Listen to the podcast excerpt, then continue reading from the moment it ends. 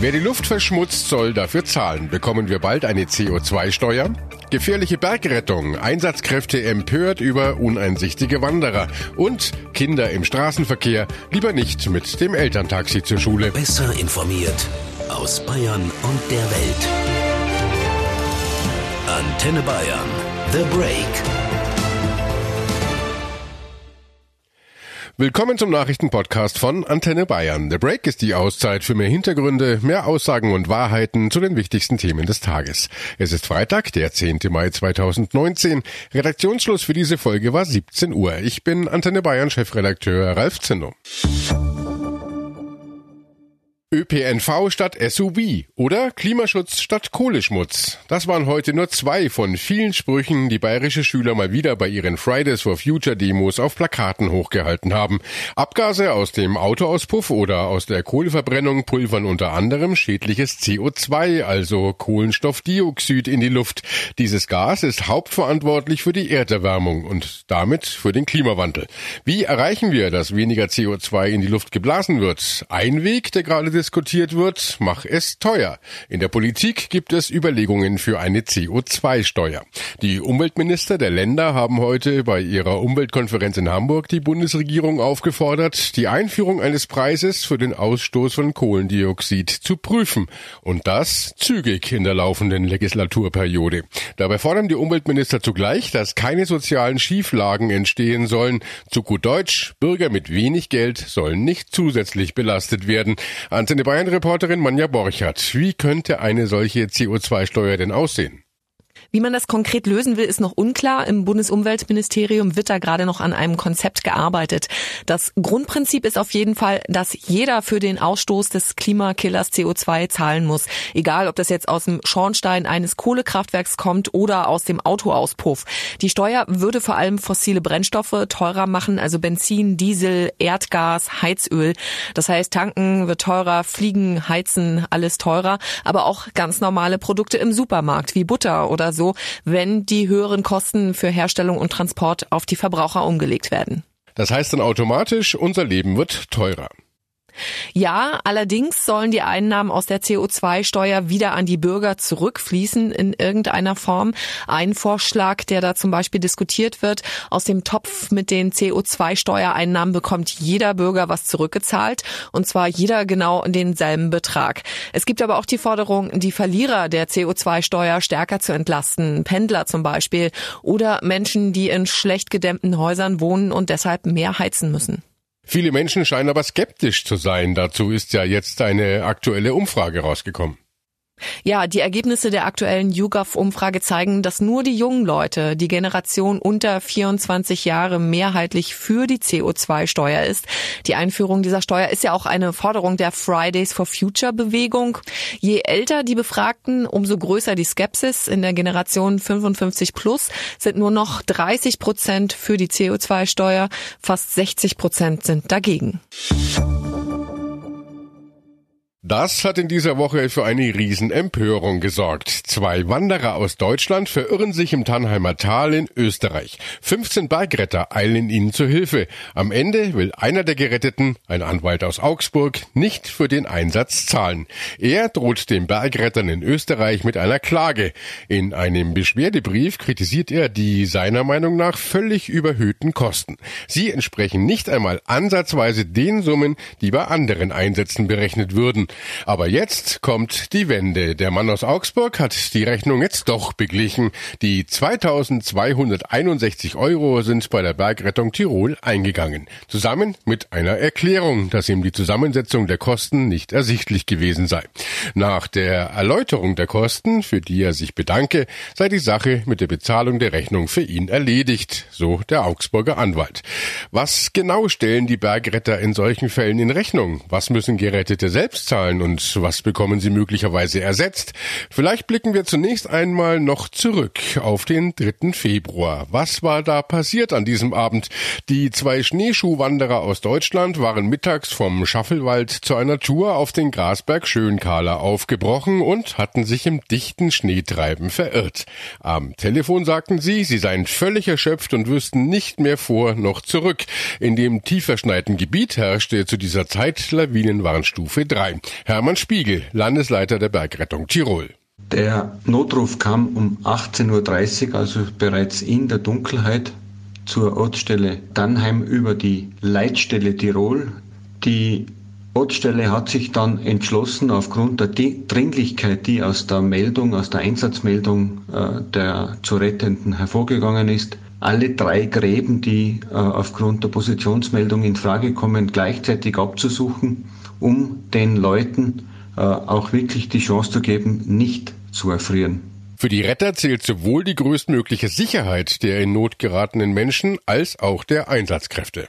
Es sind insgesamt 15 Mann, in jedem Graben fünf Mann aufgrund der Wetterlage, aufgrund der Schneelage, aufgrund der Gefährlichkeit und aufgrund der Nacht muss man mit einer entsprechenden Mannstärke ausrücken, um nicht die Einsatzkräfte selbst zu gefährden.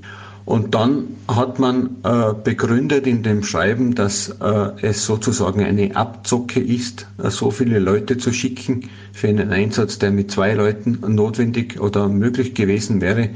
Und es war, es ist nicht möglich.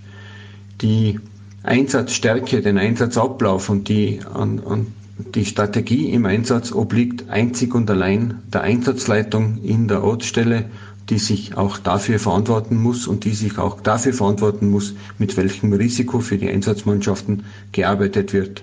Rund zweieinhalb Stunden nach dem Notruf gegen 21 Uhr hatten die Bergretter dann die Deutschen erreicht und versorgten sie natürlich gleich.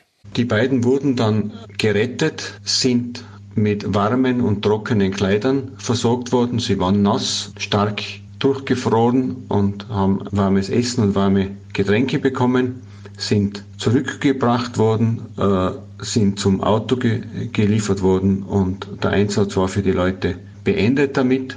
Und äh, die Kosten lassen sich laut Hermann Spiegel ganz klar aufschlüsseln. Der Einsatz hat insgesamt 2261 Euro gekostet. Das heißt für jeden der beiden Geretteten circa 1200 Euro. Das sind die Gesamtkosten. Wir verrechnen in Österreich 38 Euro pro Einsatzstunde und eingesetzten Bergretter und haben damit alles inkludiert. Der Bergretter oder die Bergretterin bekommen nichts davon, keinen Cent. Es geht alles in die Ausbildung und in die Ausrüstung hinein. Und mit nur 28 Euro Förderermitgliedschaft bei der Bergrettung Tirol und der entsprechenden Versicherung, die dabei ist, wären diese Leute bis zu 25.000 Euro Bergekosten mitsamt der gesamten Familie für ein Jahr versichert. Das heißt, wir haben wenig Verständnis, wenn man solche Touren unternimmt und sich nicht um die entsprechende Versicherung kümmert, dann äh, auf uns loszugehen. Wer regelmäßig Bergtouren macht oder sich riskante Touren aussucht, sollte also den passenden Versicherungsschutz haben. Die gesetzliche Krankenversicherung zahlt in der Regel für alles, was medizinisch notwendig ist. Wer aber zum Beispiel gar nicht schwer verletzt ist und äh, nur deshalb per Helikopter abtransportiert werden muss, weil das bergige Gelände keine andere Möglichkeit zulässt, der sollte eine private Unfallversicherung inklusive Bergungskosten haben.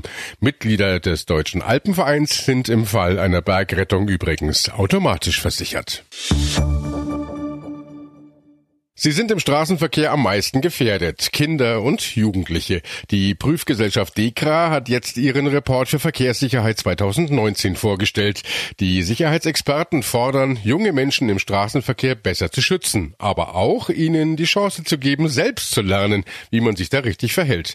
Antenne Bayern Reporter David Riemer, was steht denn genau drin in diesem DEKRA-Report?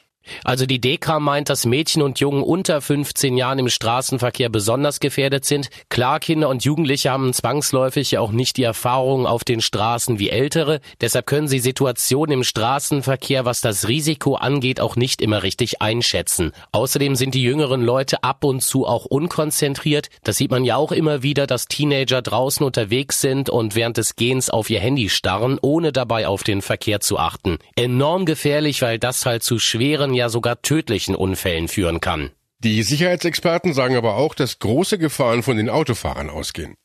Das stimmt, aber auch das kennen wir. Enge Straßen mit parkenden Autos an den Seiten und plötzlich kommt ein Auto angerast. Jederzeit könnte da ein spielendes Kind zwischen den Autos auf die Straße laufen. Die Dekra sagt dazu ein völlig rücksichtsloses Verhalten einiger Autofahrer. Aber auch viele Auto- und Lkw-Fahrer sind am Steuer auch abgelenkt, häufig, weil während der Fahrt halt mit dem Handy hantiert wird. Auch das ist natürlich saugefährlich, besonders für Fußgänger, aber auch Radfahrer. Und was fordert die Dekra?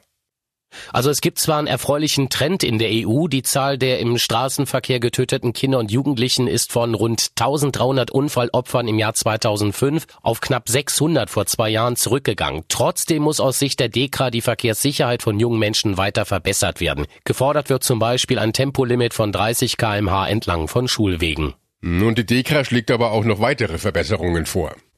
Genau, was eigentlich völlig selbstverständlich sein sollte, es kommt aber immer mal wieder vor, Kinder sollten niemals ohne Helmrad fahren. Interessant ist aber auch das, Elterntaxis sollte es laut Dekra nur geben, wenn es sich absolut nicht mehr vermeiden lässt. Aber auch das kommt im Alltag immer mal wieder vor. Manche Eltern kutschieren ihre Kinder jeden Tag von zu Hause aus mit dem Auto zur Schule. Viele würden am liebsten mit dem Auto direkt reinfahren in den Klassenraum, um auf Nummer sicher zu gehen, damit halt den Kids nichts passiert.